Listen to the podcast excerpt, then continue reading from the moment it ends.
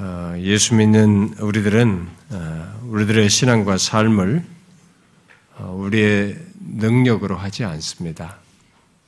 여러분이 다 알다시피 우리는 그럴 수도 없고 그렇게 되지도 않습니다. 물론 교회를 다니면서도 그런 사고방식을 가진 사람들이 있습니다. 자기 나름의 어떤 종교 생활의 결정, 의지, 자기가 판단하여서 교회 생활하면서 나름의 신앙생활하는 사람들도 있습니다만 아, 성경은 우리의 능력으로 신앙생활한다고 하지 않습니다. 음, 그것은 성경이 말하는 그리스도인의 신앙과 삶이 아닙니다. 정상적인 신자라면 아, 주의 은혜가 아니면 그런 신앙과 삶의 영을 여정을 가질 수 없다는 것을 아, 우리가 알고 절절하게 경험합니다. 그것은 우리들의 어떤 생각이나 말이 아니라 우리 몸의 모든 것이 공감하며 외치는 소리입니다. 정말로 주의 은혜가 아니면 우리의 신앙과 삶을 아, 해나갈 수가 없습니다. 그래서 우리는 아, 하나님께서 어, 우리에게 은혜로 이끄시고 어, 베푸시기 위해서 이렇게 이끌고 신앙의 여정을 가도록 하기 위해서 은혜의 방편을 우리에게 주셨죠. 아, 그것은 어, 우리를 너무 잘 아시고 예, 하나님이 주신 이 은혜의 방편의 의미는 우리를 너무 잘 아신 것입니다. 아, 우리를 너무 잘 아시고 우리의 눈높이에 맞춰 주신 것이죠.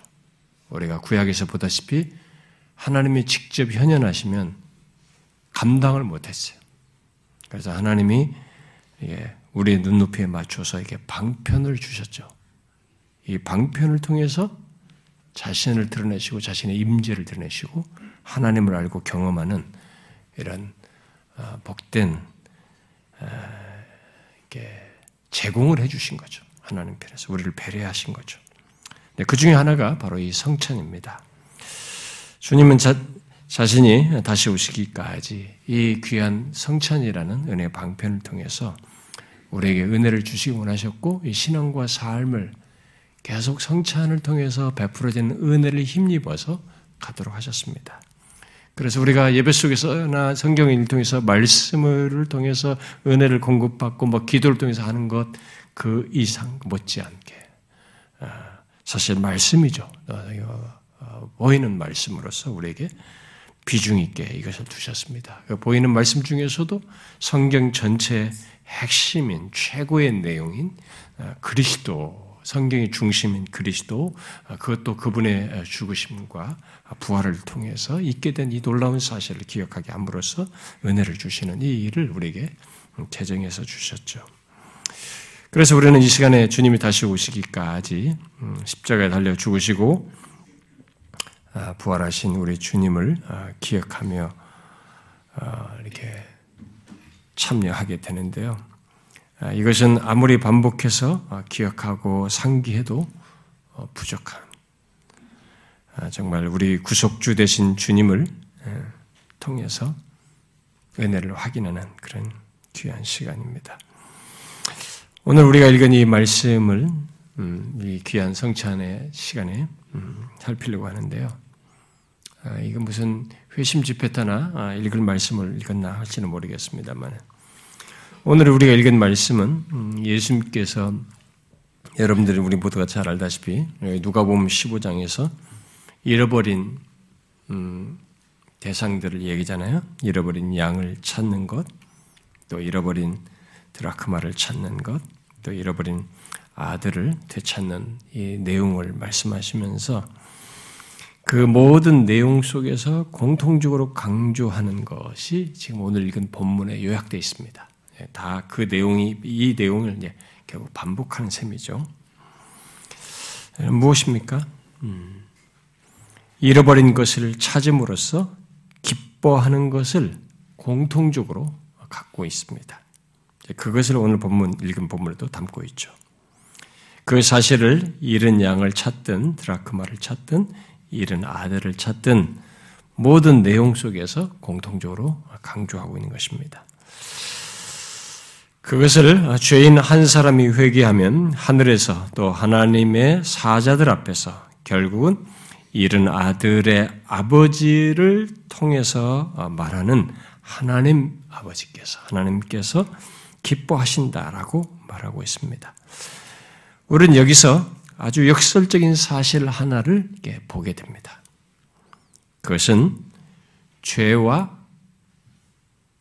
기쁨이 함께 언급되는 것입니다.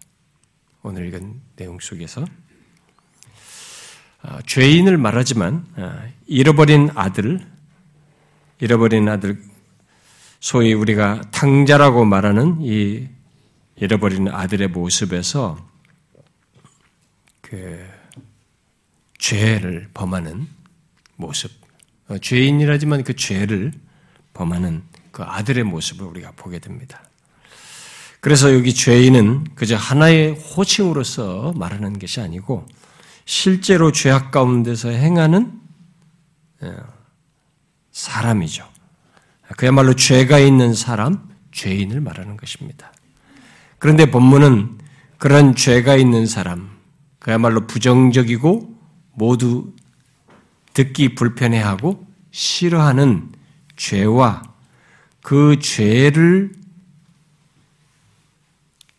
가진 죄를 범한 죄인을 말하면서 기쁨을 말하고 있어요. 그렇죠? 오늘 읽은 본문에도 보면 죄를 말하는데 기쁨을 말하고 있습니다. 거룩하신 하나님의 기뻐하시는 얘기를 하고 있고, 그리고 우리가 둘째 아들 탕자의 얘기 후반부에 가보면 죄를 범한 탕자가 죄인이 기뻐하고 즐거워하는데 참여하는 걸 보게 됩니다. 그 죄가 있는데 기쁨 얘기를 하는 거죠.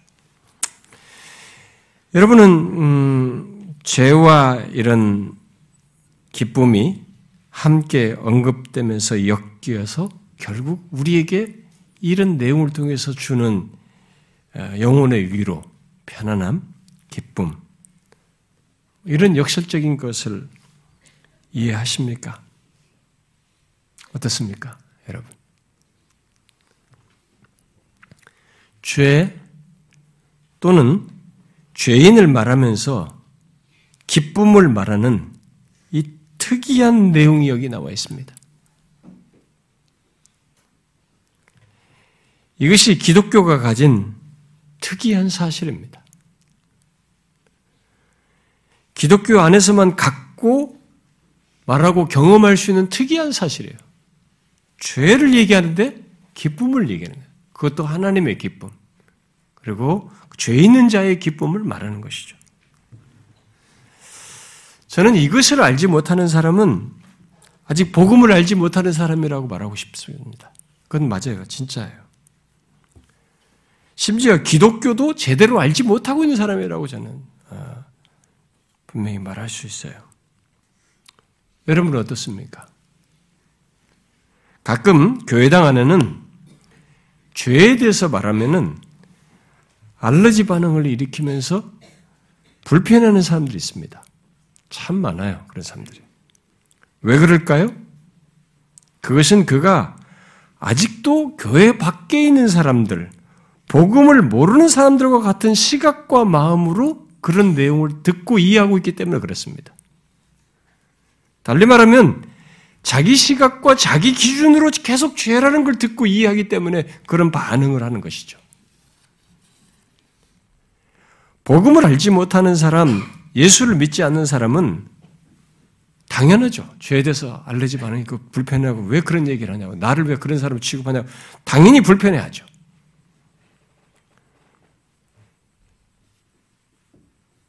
그럴 수밖에 없는 것은 그들은 그것 이상을 모르니까요. 죄 이상을 모르니까. 그렇게 당연히 불편한 것입니다. 자존심 상하고. 그러나 복음을 아는 사람들에게는 죄에 대해서 말할 때 그것만 생각하지 않습니다. 바로 본문에서 말하는 또 다른 것을 알고 생각하는 거죠. 무엇입니까? 하나님의 기쁨이라는 거예요. 우리의 기쁨입니다. 이게 도대체 어떻게 맞아떨어질 수 있고 어떻게 이것이 조화가 될 수 있어요? 어떻게 이것이 엮일 수가 있는 것입니까?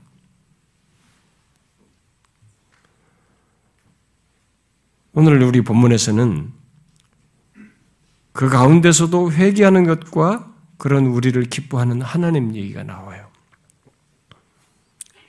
그런데 여러분 죄가 있는데 기쁨이 어떻게 가능합니까? 회개라는 방법으로 지금 설명이 되어 있습니다만은 그 기저의 배경을 가지고 이 얘기를 우리가 해야 되는데 어떻게 죄가 있는데 기쁨이 조화가 될 수 있어요? 이게 가능한 것입니까, 여러분? 우리 경험 세계 속에도 그렇고 이 세상에서 그런 논리가 있습니까? 아마 그런 경험 세계가 있습니까? 그것을 통용시킬 수 있는 게 있습니까? 여러분 죄 판결 받은 사람들 봤습니까? 저기 법정 같은 데서 그 죄를, 죄를 얘기하는데 거기서 기쁨이라는 것을 연상시킨다든가 연관시킬 수 있는 여지가 없습니다.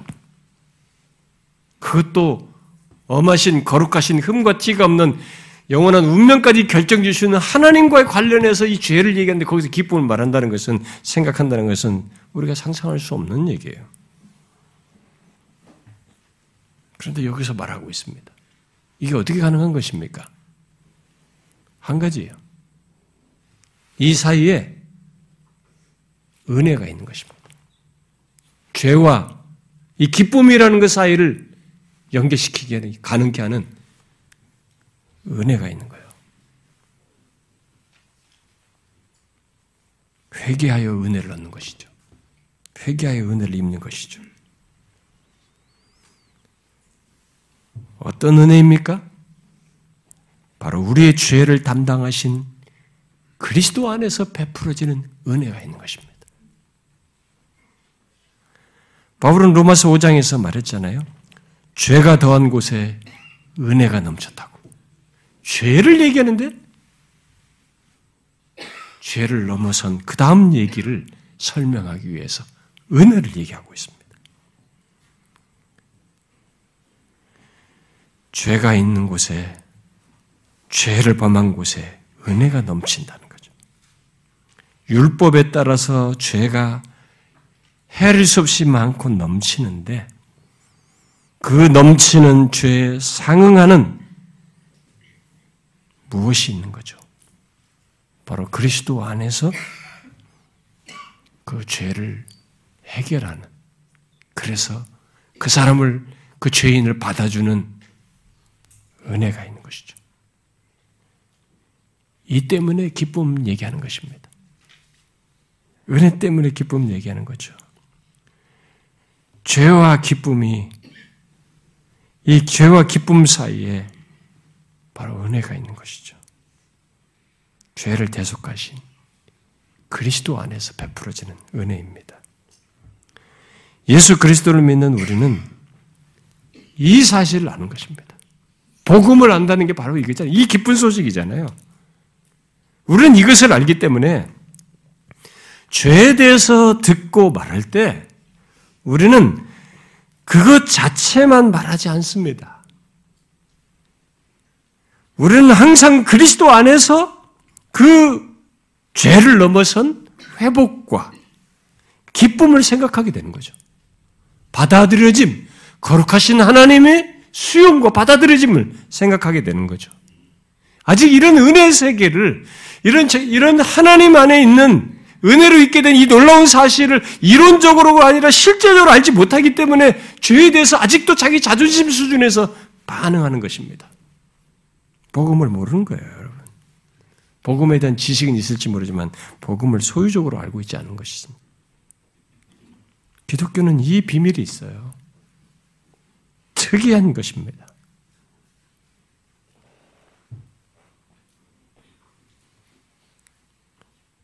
여러분들은 죄에 대해서 듣고 말할 때 그 다음을 생각하십니까?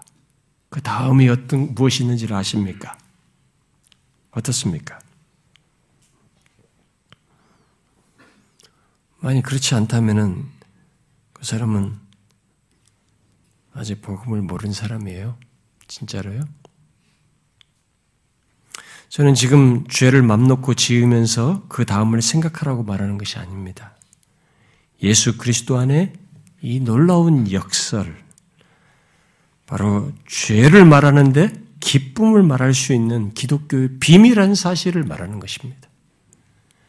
우리는 그 사실 때문에 성령의 슬퍼하심을 따라 죄에 대해서 슬퍼하시는 성령을 따라서 우리도 죄에 대해서 슬퍼하게 되고 성령이 거하는 우리들이 그리고 마음도 고통스럽고 슬프기도 합니다. 그런 걸 느끼지만 우리는 거기서 끝나지 않습니다. 죄 자체에서 끝나질 않아요. 우리는 죄가 있는 곳에서도 하나님의 기쁨을 생각할 수 있습니다. 심지어 하나님께서 은혜로 받아주시는 것으로 인해서 결국 나까지도 기쁠 수 있는 얘기를 생각합니다. 수 있는가? 어떻게 그게 가능합니까? 바로 예수 그리스도 안에서 베풀어지는 은혜 때문이죠.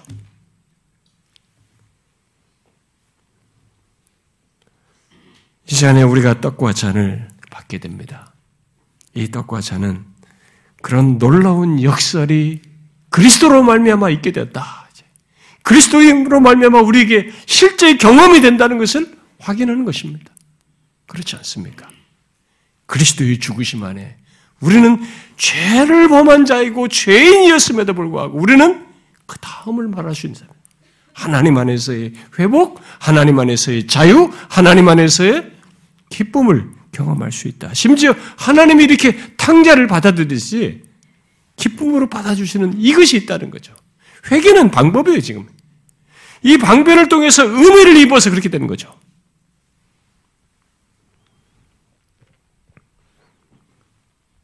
우리는 예수 그리스도께서 십자가에 달려 죽으시고 부활하심으로써 죄가 기쁨이 되는 것이 가능하고 가능하게 된다는 것을 알고요. 바로 그 사실을 우리는 이 떡과 잔을 통해서 상기하게 된 거죠. 죄가 기쁨으로 바뀔 수 있는 길은 하나밖에 없습니다. 이 죄를 해결하고 받아주시는 은혜, 바로 예수 그리스도의 대속 안에서의 은혜, 이 하나, 이걸로밖에 설명 못해요.